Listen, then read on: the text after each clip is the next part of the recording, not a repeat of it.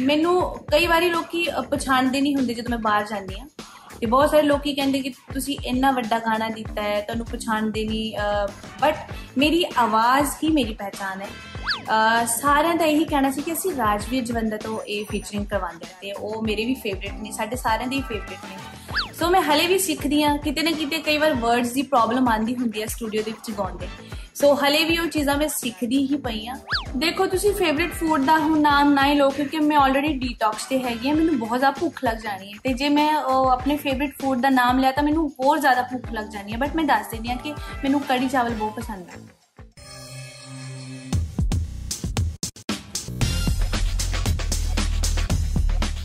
Nine extension ਦਿਲ ਦੀ ਗੱਲ ਮੰਨਤ ਥਾਰ ਗਾਣੇ 'ਚ ਰਾਜਵੀਰ ਜਵੰਦਾ ਨੂੰ ਬਦਮਾਸ਼ ਕਿਹਾ ਤੁਸੀਂ। ਉਹ ਤੁਹਾਨੂੰ ਕਿੰਨੇ ਕੁ ਬਦਮਾਸ਼ ਲੱਗਦੇ ਨੇ?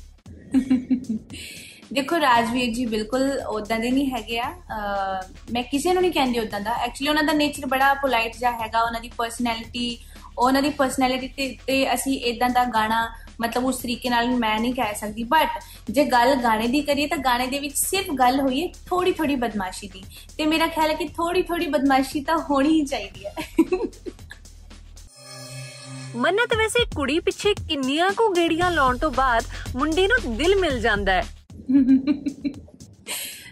ਦੇਖੋ ਇਦਾਂ ਦਾ ਮੇਰਾ ਐਕਸਪੀਰੀਅੰਸ ਨਹੀਂ ਹੈਗਾ ਇਹਦੇ ਬਾਰੇ ਮੈਂ ਕੁਝ ਨਹੀਂ ਬੋਲ ਸਕਦੀ। ਕਿਉਂਕਿ ਜੇ ਮੇਰੇ ਪਿੱਛੇ ਕਿਸੇ ਨੇ ਗੇੜੀਆਂ ਲਾਈਆਂ ਹੁੰਦੀਆਂ ਤਾਂ ਮੈਂ ਤੁਹਾਨੂੰ ਦੱਸ ਸਕਦੀ ਸੀ ਕਿ ਫਿਰ ਇੰਨਾ ਟਾਈਮ ਲੱਗਾ ਬਟ ਇਦਾਂ ਦਾ ਕੁਝ ਹੋਇਆ ਨਹੀਂ ਕਦੀ। ਮੰਨਤ ਤੁਹਾਡੇ ਗਾਣਿਆਂ 'ਚ ਸਪੈਸ਼ਲ ਫੀਚਰਿੰਗਸ ਦਾ ਪਲਾਨ ਕੌਣ ਕਰਦਾ ਹੈ? ਦੇਖੋ ਕੋਈ ਵੀ ਕੰਮ ਹੁੰਦਾ ਨਾ ਉਹ ਕਿਸੇ ਵੀ ਫੀਲਡ ਦੇ ਵਿੱਚ ਕੋਈ ਵੀ ਕੰਮ ਹੁੰਦਾ ਉਹ ਟੀਮ ਵਰਕ ਦੇ ਨਾਲ ਹੀ ਹੁੰਦਾ। ਟੀਮ ਤੋਂ ਬਿਨਾ ਕੁਝ ਵੀ ਅਸੀਂ ਨਹੀਂ ਕਰ ਸਕਦੇ ਹੁੰਦੇ। ਸੋ ਪੂਰੀ ਟੀਮ ਦਾ ਹੁੰਦਾ ਹੈ ਪੂਰੀ ਟੀਮ ਡਿਸਾਈਡ ਕਰਦੀ ਹੈ ਕਿ ਹੁਣ ਆ ਚੀਜ਼ਾਂ ਕਰਨੀਆਂ ਨੇ ਪੂਰੀ ਪਲਾਨਿੰਗ ਦੇ ਨਾਲ ਹੁੰਦਾ। ਸੋ ਟੀਮ ਦਾ ਬਹੁਤ ਬਹੁਤ ਵੱਡਾ ਹੱਥ ਹੁੰਦਾ ਹੈ ਹਰ ਇੱਕ ਕੰਮ ਦੇ ਵਿੱਚ। ਤੇ ਮੇਰੀ ਟੀਮ ਦਾ ਵੀ ਬਹੁਤ ਬਹੁਤ ਥੈਂਕਸ ਮੰਨਤ ਥਾਰ ਗਾਣੇ ਦੀ ਵੀਡੀਓ ਵਿੱਚ ਰਾਜਵੀਰ ਜਵੰਦਾ ਨੂੰ ਫੀਚਰ ਕਰਵਾਉਣ ਦਾ ਪਲਾਨ ਕਿਵੇਂ ਬਣਿਆ? ਆ ਮੈਂ ਤੁਹਾਨੂੰ ਓਨੈਸਟਲੀ ਦੱਸਦੀ ਹਾਂ ਇਹ ਗਾਣਾ ਪਹਿਲੇ ਸੋਲੋ ਹੀ ਹੋਇਆ ਸੀ। ਤੇ ਪਹਿਲਾਂ ਸੋਲੋ ਹੀ ਕਰਨਾ ਸੀ। ਬਟ ਅਸੀਂ ਸੋਚਿਆ ਕਿ ਇਹਦੇ ਵਿੱਚ ਫੀਚਰ ਕਿਸੇ ਸਰਦਾਰ ਮੁੰਡੇ ਤੋਂ ਕਰਵਾਈਏ, ਅਹ, ਜੋ ਇਹਦੇ ਵਾਸਤੇ ਸੂਟ ਕਰੇ। ਤੇ ਮੇਰੀ ਟੀਮ ਦਾ, ਮੇਰਾ, ਅਹ, ਜਿੰਨੇ ਵੀ ਨਾਲ ਸਾਡੇ ਲੋਕ ਜੁੜੇ ਨੇ, ਅਹ, ਸਾਰਿਆਂ ਦਾ ਇਹੀ ਕਹਿਣਾ ਸੀ ਕਿ ਅਸੀਂ ਰਾਜਵੀਰ ਜਵੰਦਾ ਤੋਂ ਇਹ ਫੀਚਰਿੰਗ ਕਰਵਾਉਂਦੇ ਆ ਤੇ ਉਹ ਮੇਰੇ ਵੀ ਫੇਵਰਿਟ ਨੇ, ਸਾਡੇ ਸਾਰਿਆਂ ਦੇ ਹੀ ਫੇਵਰਿਟ ਨੇ।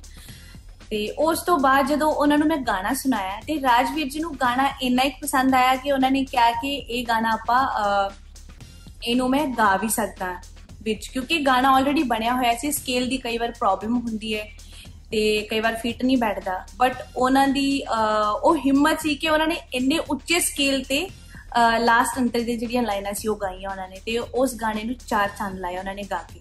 ਸੋ ਇਦਾਂ ਇਦਾਂ ਇਸ ਗਾਣੇ ਦਾ ਇਦਾਂ ਇਹ ਗਾਣਾ ਬਣਿਆ ਸੀ।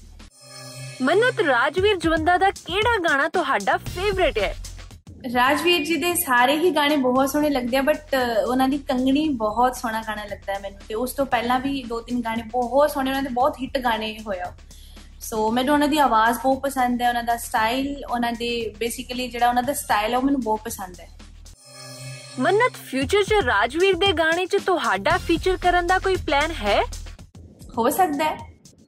ਕਿਉਂਕਿ ਇਸ ਗਾਣੇ ਨੂੰ ਸਾਰੇ ਬਹੁਤ ਜ਼ਿਆਦਾ ਐਪਰੀਸ਼ੀਏਟ ਕਰ ਰਹੇ ਨੇ ਬਹੁਤ ਜ਼ਿਆਦਾ ਪਿਆਰ ਦੇ ਰਹੇ ਨੇ। ਮੈਨੂੰ ਲੱਗਦਾ ਸਾਨੂੰ ਕਰਨਾ ਚਾਹੀਦਾ ਨੈਕਸਟ ਵੀਡੀਓ ਵਿੱਚ। ਮੰਨਤ ਕਿੱਦਾਂ ਦਾ ਫੀਲ ਹੁੰਦਾ ਜਦੋਂ ਸਾਰੇ ਲੌਂਗ ਲਾਚੀ ਵਾਲੀ ਕੁੜੀ ਕਹਿੰਦੇ ਨੇ? ਬਹੁਤ ਬਹੁਤ ਆਪਣੇ ਆਪ ਨੂੰ ਬlesed ਫੀਲ ਕਰਦੀ ਹਾਂ ਮੈਂ ਇਸ ਚੀਜ਼ ਦੇ ਲਈ। ਕਿਉਂਕਿ ਬਹੁਤ ਘੱਟ ਲੋਕਾਂ ਨੂੰ ਇਹ ਚੀਜ਼ ਮਿਲਦੀ ਹੈ ਬਹੁਤ ਘੱਟ ਲੋਕਾਂ ਨੂੰ ਇਹ ਚੀਜ਼ ਨਸੀਬ ਹੁੰਦੀ ਕਿ ਕਿਸੇ ਚੀਜ਼ ਦੇ ਨਾਲ ਤੁਹਾਡੀ ਪਹਿਚਾਨ ਬਣੇ ਬਣੇ ਔਰ ਇੰਨੀ ਵੱਡੀ ਪਹਿਚਾਨ ਕਿ ਅਹ, ਮੈਨੂੰ ਕਈ ਵਾਰੀ ਲੋਕੀ ਅਹ, ਪਛਾਣਦੇ ਨਹੀਂ ਹੁੰਦੇ ਜਦੋਂ ਮੈਂ ਬਾਹਰ ਜਾਂਦੀ ਹਾਂ। ਤੇ ਬਹੁਤ ਸਾਰੇ ਲੋਕੀ ਕਹਿੰਦੇ ਕਿ ਤੁਸੀਂ ਇੰਨਾ ਵੱਡਾ ਗਾਣਾ ਦਿੱਤਾ ਹੈ ਤੁਹਾਨੂੰ ਪਛਾਣਦੇ ਨਹੀਂ ਬਟ ਮੇਰੀ ਆਵਾਜ਼ ਹੀ ਮੇਰੀ ਪਹਿਚਾਨ ਹੈ। ਤੇ ਉਸ ਆਵਾਜ਼ ਦੇ ਨਾਲ ਮੈਨੂੰ ਪਹਿਚਾਣਦੇ ਆ ਲੋਕੀ ਤੇ ਮੇਰੇ ਨਾਮ ਨਾਲ ਮੈਨੂੰ ਪਹਿਚਾਣਦੇ ਆ ਇਹ ਮੇਰੇ ਲਈ ਬਹੁਤ ਵੱਡੀ ਗੱਲ ਹੈ। ਮੰਨਤ ਕੈਰੀਅਰ ਦੀ ਸ਼ੁਰੂਆਤ 'ਚ ਤੁਸੀਂ ਕਿਹਾ ਸੀ ਕਿ ਤੁਹਾਨੂੰ ਪੰਜਾਬੀ ਇੰਡਸਟਰੀ ਦੀ ਹਾਲੇ ਜ਼ਿਆਦਾ ਨੌਲੇਜ ਨਹੀਂ। ਤੇ ਹੁਣ ਕਿੰਨੀ ਕੋ ਨੌਲੇਜ ਇਕੱਠੀ ਕਰ ਲਈ ਹੈ? ਜੇ ਆਪਾਂ ਗੱਲ ਕਰੀਏ ਨੌਲੇਜ ਦੀ, ਤਾਂ ਉਹ ਤੁਸੀਂ ਕਦੀ ਸਿੱਖ ਕੇ ਉਹਨੂੰ ਮੁਕੰਮਲ ਨਹੀਂ ਹੋ ਸਕਦੀ ਕਦੀ ਵੀ ਲਾਈਫ ਦੇ ਵਿੱਚ। ਤੁਸੀਂ ਕੋਈ ਵੀ ਚੀਜ਼ ਮੁਕੰਮਲ ਨਹੀਂ ਸਿੱਖ ਸਕਦੇ ਹੁੰਦੇ। ਤੁਸੀਂ ਕੋਸ਼ਿਸ਼ ਕਰ ਸਕਦੇ ਹੋ ਤੇ ਉਹੀ ਕੋਸ਼ਿਸ਼ ਮੈਂ ਕੀਤੀ ਹੈ। ਅਹ ਮੇਰਾ ਖਿਆਲ ਹੈ ਕਿ ਹਲੇ ਵੀ ਮੈਂ ਸਿੱਖਦੀ ਪਈ ਆ ਪੰਜਾਬੀ ਇੰਡਸਟਰੀ ਬਹੁਤ ਵੱਡੀ ਇੰਡਸਟਰੀ ਹੈ। ਔਰ ਇਸ ਇੰਡਸਟਰੀ ਦੇ ਵਿੱਚ ਮੈਂ ਕੰਮ ਕਰ ਰਹੀ ਹਾਂ, ਮੇਰੇ ਲਈ ਬਹੁਤ ਵੱਡੀ ਗੱਲ ਹੈ। ਔਰ ਸਾਰਿਆਂ ਨੂੰ ਪਤਾ ਕਿ ਮੈਂ ਜੰਮੂ ਤੋਂ ਆ ਔਰ ਜੰਮੂ ਤੋਂ ਆ ਕੇ ਇਸ ਇੰਡਸਟਰੀ ਦੇ ਵਿੱਚ ਆਪਣਾ ਨਾਮ ਬਣਾਉਣਾ ਮੇਰੇ ਲਈ ਬਹੁਤ ਬਹੁਤ ਵੱਡੀ ਗੱਲ ਹੈ। ਸੋ ਮੈਂ ਹਲੇ ਵੀ ਸਿੱਖਦੀ ਆ ਕਿਤੇ ਨਾ ਕਿਤੇ ਕਈ ਵਾਰ ਵਰਡਸ ਦੀ ਪ੍ਰੋਬਲਮ ਆਂਦੀ ਹੁੰਦੀ ਹੈ ਸਟੂਡੀਓ ਦੇ ਵਿੱਚ ਗਾਉਂਦੇ। ਸੋ ਹਲੇ ਵੀ ਉਹ ਚੀਜ਼ਾਂ ਮੈਂ ਸਿੱਖਦੀ ਹੀ ਪਈ ਆ ਬਟ ਆਈ ਥਿੰਕ ਬਹੁਤ ਜ਼ਿਆਦਾ ਇੰਪਰੂਵਮੈਂਟ ਵੀ ਹੋਈ। ਮਨੇ ਥਾਰ ਗਾਣਾ ਗਾਉਂਦੇ ਹੋਏ ਕਿਹਨਾਂ ਕਿਹਨਾਂ ਵਰਡਸ ਤੇ ਪ੍ਰੋਬਲਮ ਆਈ ਸੀ? ਬਹੁਤ ਸਾਰੇ ਵਰਡਸ ਸੀ। ਆ ਕਿਉਂਕਿ ਬਿਲਕੁਲ ਟਿਪੀਕਲ ਠੇਠ ਹੈਗਾ। ਤੁਸੀਂ ਮੋਸਟਲੀ ਗਾਣੇ ਸੁਨੇ ਹੋਣਗੇ ਮੇਰੇ ਫਿਲਮਾਂ ਦੇ ਵਿੱਚ ਬਹੁਤ ਯੂ نو ਬੜੀ ਸੂਦਿੰਗ ਜੇ, ਜਿਨ੍ਹਾਂ ਦੀ ਵਰਡਿੰਗ ਵੀ ਕਈ ਵਾਰ ਸੂਦਿੰਗ ਹੁੰਦੀ ਹੈ ਪਲੇਬੈਕ ਦੇ ਵਿੱਚ ਬਹੁਤ ਡਿਫਰੈਂਸ ਹੁੰਦਾ ਹੈ ਤੇ ਜਿਹੜੇ ਸਿੰਗਲ ਹੁੰਦੇ ਆ। ਤੇ ਇਹ ਗਾਣਾ ਐਕਚੁਅਲੀ ਚ ਟਿਪੀਕਲ ਹੈਗਾ। ਮੈਂ ਟਿਪੀਕਲ ਗਾਣੇ ਫਿਲਮਾਂ ਦੇ ਵਿੱਚ ਵੀ ਗਾਇਆ ਬਹੁਤ ਸਾਰੇ ਗਾਣੇ ਇਹੋ ਜਿਹੇ ਨੇ ਮੇਰੇ ਜਿਹੜੇ ਲੋਕਾਂ ਨੂੰ ਨਹੀਂ ਪਤਾ ਕਿ ਇਹ ਮੇਰੇ ਗਾਣੇ ਨੇ। ਤੇ ਠੇਠ ਵੀ ਗਾਇਆ ਤੇ ਉਹ ਗਾਉਂਦੇ ਗਾਉਂਦੇ ਬਹੁਤ ਕੁਝ ਸਿੱਖਿਆ ਹੈ। ਸਪੈਸ਼ਲੀ ਵਰਡਸ ਕਿਉਂਕਿ ਪੰਜਾਬੀ ਇੰਡਸਟਰੀ ਦੀ ਗੱਲ ਕਰੀਏ ਤਾਂ ਪੰਜਾਬੀ ਉਹ ਉਹ ਬਹੁਤ ਵੱਡਾ ਵਰਡ ਹੈਗਾ ਪੰਜਾਬ ਤੇ। ਉਹ ਜਿਹੜੇ ਵਰਡਸ ਹੁੰਦੇ ਆ ਉਹਨਾਂ ਨੂੰ ਕਲੈਰਿਟੀ ਦੇ ਨਾਲ ਜਦੋਂ ਤੱਕ ਅਸੀਂ ਬੋਲਦੇ ਨਹੀਂ ਤਾਂ ਉਹ ਗਾਣੇ ਦੇ ਨਾਲ ਨਾ ਇਨਸਾਫੀ ਹੁੰਦੀ ਹੈ। ਮਨਤ ਲੌਂਗ ਲਾਚੀ ਦੀ ਰਿਕਾਰਡਿੰਗ ਵੇਲੇ ਵਰਡਸ ਦੀ ਕਿੰਨੀ ਕੁ ਪ੍ਰੋਬਲਮ ਆਈ ਸੀ? ਮੈਂ ਓਨੈਸਟਲੀ ਦੱਸਾਂ ਤੇ ਇਹ ਗਾਣੇ 'ਚ ਮੈਨੂੰ ਬਿਲਕੁਲ ਵੀ ਮੁਸ਼ਕਲ ਨਹੀਂ ਆਈ ਸੀ ਕਿਉਂਕਿ ਇਹ ਗਾਣਾ ਬਿਲਕੁਲ ਸਿੰਪਲ ਸੀਗਾ ਬਿਲਕੁਲ ਸੂਦਿੰਗ ਸੀਗਾ। ਇਹਦੇ ਵਿੱਚ ਵਰਡਸ ਦੀ ਇੰਨੀ ਜ਼ਿਆਦਾ ਪ੍ਰੋਬਲਮ ਨਹੀਂ ਸੀ ਆਈ ਮੈਨੂੰ। ਤੇ ਮੇਰਾ ਖਿਆਲ ਹੈ ਕਿ ਇਹ ਪਹਿਲਾ ਗਾਣਾ ਇਦਾਂ ਦਾ ਹੋਏਗਾ ਜਿਹੜਾ ਮੈਂ ਬਹੁਤ ਜਲਦੀ ਡਬ ਕੀਤਾ ਸੀ ਔਰ ਬਹੁਤ ਸਾਰੇ ਲੋਕਾਂ ਨੂੰ ਮੈਂ ਬਹੁਤ ਸਾਰੀ ਇੰਟਰਵਿਊਜ਼ ਦੇ ਵਿੱਚ ਆਲਰੇਡੀ ਇਹ ਮੈਂਸ਼ਨ ਕਰ ਚੁੱਕੀ ਹਾਂ ਕਿ ਮੈਂ ਇਹ ਗਾਣਾ ਸਿਰਫ ਇੱਕ ਸਕ੍ਰੈਚ ਗਾਇਆ ਸੀ, ਜਿਹੜਾ ਕਿ 15 ਤੋਂ 20 ਮਿੰਟਸ ਦੇ ਵਿੱਚ ਇਹ ਇਹ ਗਾਣਾ ਗਾਇਆ ਗਿਆ ਸੀ। ਆਈ ਥਿੰਕ 15 ਮਿੰਟਸ ਵੀ ਨਹੀਂ ਲੱਗੇ ਸੀ ਇਸ ਗਾਣੇ ਨੂੰ। ਸਿਰਫ ਇੱਕ ਸਕ੍ਰੈਚ ਬਣਾਇਆ ਸੀ ਕਿਉਂਕਿ ਉਦੋਂ ਪਤਾ ਨਹੀਂ ਸੀ ਕਿ ਇਹ ਗਾਣਾ ਮੇਰੀ ਹੀ ਵੌਇਸ ਦੇ ਵਿੱਚ ਫਾਈਨਲ ਜਾਏਗਾ। ਤੇ 15 ਮਿੰਟ ਲੱਗੇ ਹੋਣਗੇ ਇਸ ਗਾਣੇ ਨੂੰ। ਕਿਉਂਕਿ ਜਦੋਂ ਪਤਾ ਨਹੀਂ ਹੁੰਦਾ ਨਾ ਉਦੋਂ ਅਸੀਂ ਬੜੇ ਉਸ ਤਰੀਕੇ ਨਾਲ ਗਾ ਦਿੰਦੇ ਹੁੰਦੇ ਆ ਕਈ ਵਾਰ ਜਦੋਂ ਜਦੋਂ ਸਾਨੂੰ ਪਤਾ ਹੁੰਦਾ ਕਿ ਗਾਣਾ ਮੇਰਾ ਹੀ ਹੈ ਮੈਂ ਹੀ ਗਾਣਾ ਹੈ ਤਾਂ ਉਦੋਂ ਅਸੀਂ ਜ਼ਿਆਦਾ ਧਿਆਨ ਦਿੰਦੇ ਹਾਂ ਕਿ ਨਹੀਂ ਇਹਨੂੰ ਹੋਰ ਵਧੀਆ ਤਰੀਕੇ ਨਾਲ ਗਾਇਆ ਜਾਵੇ। ਬਟ ਮੇਰਾ ਖਿਆਲ ਉਹ ਬਹੁਤ ਵਧੀਆ ਗਾਇਆ ਗਿਆ ਸੀ ਸਕ੍ਰੈਚ ਹੀ ਬਹੁਤ ਅੱਛਾ ਗਾਇਆ ਗਿਆ ਸੀ। ਮੰਨਤ ਜੰਮੂ ਤੋਂ ਹੋ ਕੇ ਪੰਜਾਬੀ 뮤직 ਵੱਲ ਇੰਟਰਸਟ ਕਿਵੇਂ ਬਣਿਆ?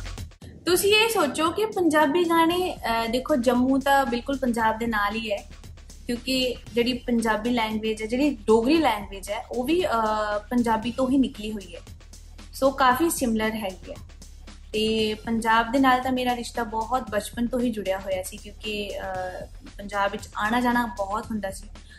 ਔਰ ਜੇ ਪੰਜਾਬੀ 뮤직 ਦੀ ਗੱਲ ਕਰੀਏ ਤਾਂ ਮੇਰਾ ਖਿਆਲ ਹੈ ਕਿ ਕੋਈ ਇਹੋ ਜਿਹਾ ਦੇਸ਼ ਨਹੀਂ, ਇਹੋ ਜੀ ਕੰਟਰੀ ਨਹੀਂ ਹੈ ਜਿੱਥੇ ਪੰਜਾਬੀ ਗਾਣੇ ਨਹੀਂ ਚੱਲਦੇ ਕਿ ਮੈਂ ਇਸ ਤੋਂ ਵੱਡੀ ਹੋਰ ਚੀਜ਼ ਕੀ ਕਹਿ ਸਕਦੀ ਸਾਡੇ ਜੰਮੂ ਦੇ ਵਿੱਚ ਵੀ ਡੋਗਰੀ 뮤직 ਚੱਲਦਾ ਹੈ ਬਟ ਮੈਕਸਿਮਮ ਮੇਰਾ ਖਿਆਲ ਹੈ ਕਿ 70% ਪੰਜਾਬੀ ਗਾਣੇ ਉੱਥੇ ਸੁਣੇ ਜਾਂਦੇ ਹਨ ਮਨ ਡੋਗਰੀ ਬੋਲ ਕੇ ਦਿਖਾਓ ਥੋੜੀ ਜੀ ਡੋਗਰੀ ਭਾਸ਼ਾ ਦੇ ਵਿੱਚ ਡਾਇਲੋਗ ਤਾਂ ਖੈਰ ਮੈਂ ਮੈਂ ਕੋਈ ਇਦਾਂ ਦੱਸ ਦਿੰਦੀ ਆ ਕਿ ਜਿੱਦਾਂ ਅਸੀਂ ਕਹਿੰਦੇ ਆ ਕਿ ਤੁਸੀਂ ਕੀ ਕਰ ਰਹੇ ਹੋ।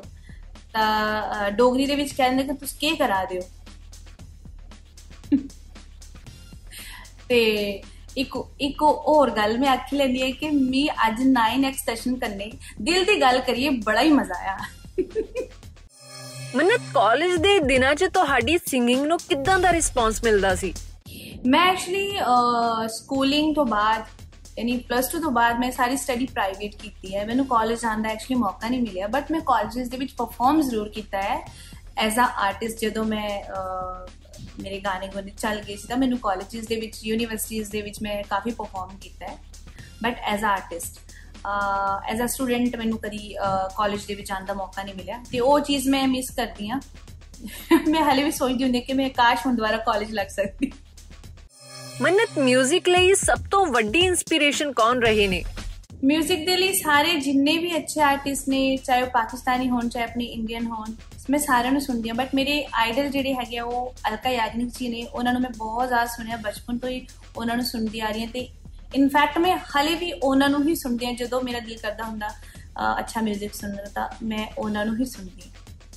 ਮਨਤ ਸਟਰਗਲ ਦੇ ਦਿਨਾਂ ਤੋਂ ਲੈ ਕੇ ਅੱਜ ਤੱਕ, ਤੁਹਾਨੂੰ ਸਭ ਤੋਂ ਵੱਡੀ ਸਪੋਰਟ ਕਿਹਦੀ ਰਹੀ? ਅ ਪਹਿਲੀ ਗੱਲ ਤੇ ਮੈਂ ਕਰਾਂ ਕਿ ਬਿਨਾ ਸਟਰਗਲ ਬਿਨਾ ਮਿਹਨਤ ਤੋਂ ਜੇ ਤੁਹਾਨੂੰ ਲਾਈਫ ਦੇ ਵਿੱਚ ਕੁਝ ਮਿਲਦਾ ਹੈ ਕੁਝ ਸਫਲਤਾ ਮਿਲਦੀ ਹੈ, ਤੁਹਾਨੂੰ ਉਸ ਚੀਜ਼ ਦਾ ਸਵਾਦ ਕਦੀ ਵੀ ਨਹੀਂ ਆਉਂਦਾ।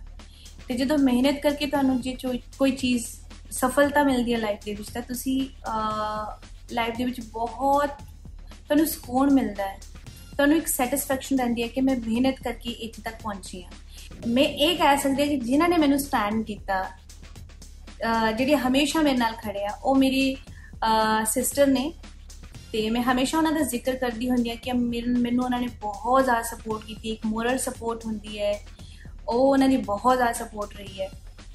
ਉਹਨਾਂ ਦੀਆਂ ਬਲੇਸਿੰਗਸ ਉਹਨਾਂ ਦੀਆਂ ਦੁਆਵਾਂ ਜਿਹੜੀਆਂ ਸਵੇਰੇ ਸ਼ਾਮੀ ਉਹਨਾਂ ਨੇ ਮੇਰੇ ਲਈ ਕੀਤੀਆਂ ਨੇ ਉਹ ਮੇਰੇ ਲਈ ਸਭ ਤੋਂ ਵੱਡਾ ਸਟੈਂਡ ਸੀ। ਮੰਨਤ ਇੰਡਸਟਰੀ 'ਚ ਤੁਹਾਨੂੰ ਸਭ ਤੋਂ ਜ਼ਿਆਦਾ ਕਿਹਨੇ ਗਾਈਡ ਕੀਤਾ? ਮੈਨੂੰ ਆਪਣੀ ਇੰਡਸਟਰੀ ਦੇ ਵਿੱਚ ਬਹੁਤ ਸਾਰੇ ਲੋਕ ਮਿਲੇ ਨੇ। ਮੈਨੂੰ ਹਮੇਸ਼ਾ ਹੀ ਜਿੰਨੇ ਵੀ ਲੋਕ ਮਿਲੇ ਨੇ ਪ੍ਰਮਾਤਮਾ ਦੀ ਕਿਰਪਾ ਦੇ ਨਾਲ ਸਾਰੇ ਅੱਛੇ ਮਿਲੇ ਔਰ ਹਮੇਸ਼ਾ ਅੱਛਾ ਗਾਈਡ ਹੀ ਕੀਤਾ ਹੈ। ਤੇ ਇਹ ਵੀ ਅਸੀਂ ਇੱਕ ਐਕਸਪੀਰੀਅੰਸ ਕਹਿ ਸਕਦੇ ਹਾਂ ਕਿ ਡੇ ਬਾਈ ਡੇ ਤੁਹਾਨੂੰ ਅਲੱਗ-ਅਲੱਗ ਲੋਕੀ ਮਿਲਦੇ ਨੇ ਤੁਹਾਨੂੰ ਗਾਈਡ ਕਰਦੇ ਨੇ ਕਿਤੇ ਤੁਹਾਨੂੰ ਬਹੁਤ 네ਗੇਟਿਵ ਚੀਜ਼ਾਂ ਵੀ ਮਿਲਦੀਆਂ ਨੇ ਬਟ ਉੱਥੋਂ ਵੀ ਕਿਤੇ ਨਾ ਕਿਤੇ ਸਾਨੂੰ ਕੁਝ ਸਿੱਖਣ ਨੂੰ ਹੀ ਮਿਲਦਾ ਹੈ ਤੇ ਪੋਜ਼ਿਟਿਵ ਲੋਕ ਤਾਂ ਮੇਰੀ ਲਾਈਫ ਦੇ ਵਿੱਚ ਮੈਨੂੰ ਬਹੁਤ ਜ਼ਿਆਦਾ ਮਿਲੇ ਨੇ। ਮੰਨਤ ਸਟਰਗਲ ਦੇ ਦਿਨਾਂ 'ਚ ਸਟੇਜਸ ਤੇ ਕਿਹਦੇ ਗਾਣੇ ਗਾਉਂਦੇ ਹੁੰਦੇ ਸੀ? ਉਦੋਂ ਬਹੁਤ ਸਾਰੇ ਬਹੁਤ ਸਾਰੇ ਮੈਂ ਗਾਣੇ ਗਾਉਂਦੀ ਹੁੰਦੀ ਸੀ। ਇੱਕ ਗਾਣਾ ਮੈਂ ਹਮੇਸ਼ਾ ਗਾਇਆ, ਉਹ ਹਿੰਦੀ ਗਾਣਾ। ਔਰ ਇੱਕ ਸੁਰਿੰਦਰ ਕੌਰ ਜੀ ਦਾ ਮੈਂ ਉਹਨਾਂ ਨੂੰ ਵੀ ਬਹੁਤ ਸੁਣਿਆ। ਸੋ ਉਹਨਾਂ ਦੇ ਗਾਣੇ ਤੋਂ ਬਿਨਾ ਤਾਂ ਕੋਈ ਸਟੇਜ ਖਾਲੀ ਨਹੀਂ ਜਾਂਦੀ ਸੀ। ਤੇ ਉਹਨਾਂ ਦਾ ਇੱਕ ਮੇਰੀ ਅੱਖ ਕਾਸ਼ਨੀ ਤੇ ਇੱਕ ਮੈਂ ਹਿੰਦੀ ਗਾਉਂਦੀ ਹੁੰਦੀ ਸੀ ਤੁਮ ਆਏ ਤੋ ਆਇਆ ਮੁਝੇ ਯਾਰ ਗਲੀ ਮੇ ਆ ਚਾਂਦ ਨਿਕਲਾ। ਇਹ ਗਾਣਾ ਮੈਂ ਬਹੁਤ ਗਾਇਆ ਤੇ ਮੇਰਾ ਖਿਆਲ ਹੈ ਕਿ ਉਹ ਇਹ ਗਾਣਾ ਅੱਜ ਤੋਂ ਕਰੀਬ ਜਦੋਂ ਤੋਂ ਮੈਂ ਐਕਚੁਅਲੀ ਗਾਣਾ ਸਟਾਰਟ ਕੀਤਾ, ਉਹ ਤੋਂ ਮੈਂ ਗਾ ਰਹੀ ਹਾਂ। ਐਟ ਦੀ ਰੇਟ ਜੰਨਤ ਨੂਰ ਪੁੱਛ ਰਹੇ ਨੇ, ਮੰਨਤ, ਮੈਂ ਵੀ ਗਾਉਣ ਦੀ ਸ਼ੌਕੀਨ ਆ ਪਰ ਮੇਰੇ ਗਾਉਣ ਤੋਂ ਪਹਿਲਾਂ ਹੀ ਲੋਕੀ ਕੰਨਾਂ ਨੂੰ ਹੱਥ ਲਾਉਂਦੇ ਨੇ। ਇਹ ਮੇਰੇ ਤੋਂ ਡਰਦੇ ਨੇ ਜਾਂ ਮੇਰੀ ਰਿਸਪੈਕਟ ਕਰਦੇ ਨੇ? ਅਹ ਅੱਛਾ ਮੋਸਟਲੀ ਅਸੀਂ ਦੇਖਿਆ ਕਿ ਬਹੁਤ ਸਾਰੇ ਆਰਟਿਸਟ ਗਾਉਣ ਤੋਂ ਪਹਿਲਾਂ ਆਪਣੇ ਕੰਨਾਂ ਨੂੰ ਹੱਥ ਲਾਉਂਦੇ ਹੁੰਦੇ ਕਿਉਂਕਿ ਉਹ 뮤직 ਦੇ ਪ੍ਰਤੀ ਤੁਹਾਡੀ ਰਿਸਪੈਕਟ ਹੁੰਦੀ ਹੈ ਜਦੋਂ ਤੁਸੀਂ ਆਪਣੇ ਗੁਰੂਆਂ ਦੇ ਸਾਹਮਣੇ ਗਾਉਂਦੇ ਹੋ ਤਾਂ ਉਹਨਾਂ ਦੀ ਰਿਸਪੈਕਟ ਹੁੰਦੀ ਹੈ। ਬਟ ਜੇ ਅਹ, ਤੁਹਾਨੂੰ ਸੁਣ ਕੇ ਲੋਕੀ ਕੰਨਾਂ ਨੂੰ ਹੱਥ ਲਾਉਂਦੇ ਤਾਂ ਇੱਥੇ ਕੁਝ ਮੈਨੂੰ ਲੱਗਦਾ ਤੁਹਾਡੇ ਤੋਂ ਡਰਦੇ ਹੋਣਗੇ ਪੱਕਾ ਮੰਨਤ ਤੁਹਾਡੇ ਫੇਵਰਿਟ ਪੰਜਾਬੀ ਐਕਟਰ ਕੌਣ-ਕੌਣ ਨੇ? ਐਕਟਰ ਤੇ ਪੰਜਾਬੀ ਇੰਡਸਟਰੀ ਦੇ ਵਿੱਚ ਮੇਰਾ ਖਿਆਲ ਹੈ ਕਿ ਜਿਮੀ ਸ਼ੇਰਗਿੱਲ ਜੀ ਤੋਂ ਉੱਪਰ ਮੈਂ ਕਹਿ ਹੀ ਨਹੀਂ ਸਕਦੀ। ਬਾਕੀ ਸਾਰੇ ਅੱਛੇ ਜਿਹੜੇ ਹੋਣ ਨੇ, ਜਿੱਦਾਂ ਐਮੀ ਵਿਰਕ ਜੀ ਮੈਨੂੰ ਉਹਨਾਂ ਦੀ ਐਕਟਿੰਗ ਬਹੁਤ ਅੱਛੀ ਲੱਗਦੀ ਹੈ ਉਹ ਬਹੁਤ ਬਹੁਤ ਵਧੀਆ ਐਕਟਰ ਨੇ, ਬਹੁਤ ਅੱਛੇ ਆਰਟਿਸਟ ਨੇ। ਤੇ ਜੇ ਫੇਵਰਿਟ ਕਹਾਂ ਤਾਂ ਜਿਮੀ ਸ਼ੇਰਗਿੱਲ ਤੁਹਾਡਾ ਫੇਵਰਿਟ ਫੂਡ ਦੇਖੋ ਤੁਸੀਂ ਫੇਵਰਿਟ ਫੂਡ ਦਾ ਹੁਣ ਨਾਮ ਨਾ ਹੀ ਲਓ ਕਿਉਂਕਿ ਮੈਂ ਆਲਰੇਡੀ ਡੀਟੌਕਸ ਤੇ ਹੈਗੀ ਆ ਮੈਨੂੰ ਬਹੁਤ ਜ਼ਿਆਦਾ ਭੁੱਖ ਲੱਗ ਜਾਣੀ ਹੈ। ਤੇ ਜੇ ਮੈਂ ਆਪਣੇ ਫੇਵਰਿਟ ਫੂਡ ਦਾ ਨਾਮ ਲਿਆ ਤਾਂ ਮੈਨੂੰ ਹੋਰ ਜ਼ਿਆਦਾ ਭੁੱਖ ਲੱਗ ਜਾਣੀ ਹੈ। ਬਟ ਮੈਂ ਦੱਸ ਦਿੰਦੀ ਆ ਕਿ ਮੈਨੂੰ ਕੜੀ ਚਾਵਲ ਬਹੁਤ ਪਸੰਦ ਆ। ਮੰਨਤ ਫਿਲਮਸ 'ਚ ਗਾਏ ਹੋਏ ਗਾਣਿਆਂ 'ਚੋਂ ਤੁਹਾਡੇ ਫੇਵਰਿਟ ਕਿਹੜੇ-ਕਿਹੜੇ ਨੇ? ਫਿਲਮਾਂ ਦੇ ਵਿੱਚ ਕਾਫੀ ਸਾਰੇ ਗਾਣੇ ਜਿੱਦਾਂ ਮੁਲਤਾਨ ਗਾਣਾ ਬਹੁਤ ਚੱਲਿਆ ਸੀ ਉਹ ਮੇਰਾ ਫੇਵਰਿਟ ਹੈ। ਤੂੰ ਮਿਲਿਆ ਗਾਣਾ ਉਹ ਬਹੁਤ ਇੱਕ ਟਾਈਮ ਤੇ ਟਿਕਟੌਕ ਤੇ ਉਹ ਅਹ, ਪੰਜਾਬੀ ਇੰਡਸਟਰੀ ਦਾ ਨੰਬਰ 1 ਗਾਣਾ ਸੀਗਾ ਟਿਕਟੌਕ ਤੇ ਬਹੁਤ ਹਿੱਟ ਹੋਇਆ ਸੀ। ਉਹ ਗਾਣਾ ਮੈਨੂੰ ਬਹੁਤ ਪਸੰਦ ਹੈ। ਇੱਕ ਹਰਜੀਤਾ ਮੂਵੀ ਦੇ ਵਿੱਚ ਅਹ, ਕਿੰਨਾ ਪਿਆਰ ਉਹ ਗਾਣਾ। ਮੈਨੂੰ ਮੈਂ ਜਿੱਦਾਂ ਲਿਸਟ ਗਿਣਵਾਉਣ ਲੱਗੀ ਤਾਂ ਮੈਨੂੰ ਮੇਰੇ ਬਹੁਤ ਸਾਰੇ ਫੇਵਰਿਟ ਗਾਣੇ ਨੇ। ਬਟ ਤੂੰ ਮਿਲਿਆ ਮੈਨੂੰ ਬਹੁਤ ਅੱਛਾ ਲੱਗਦਾ।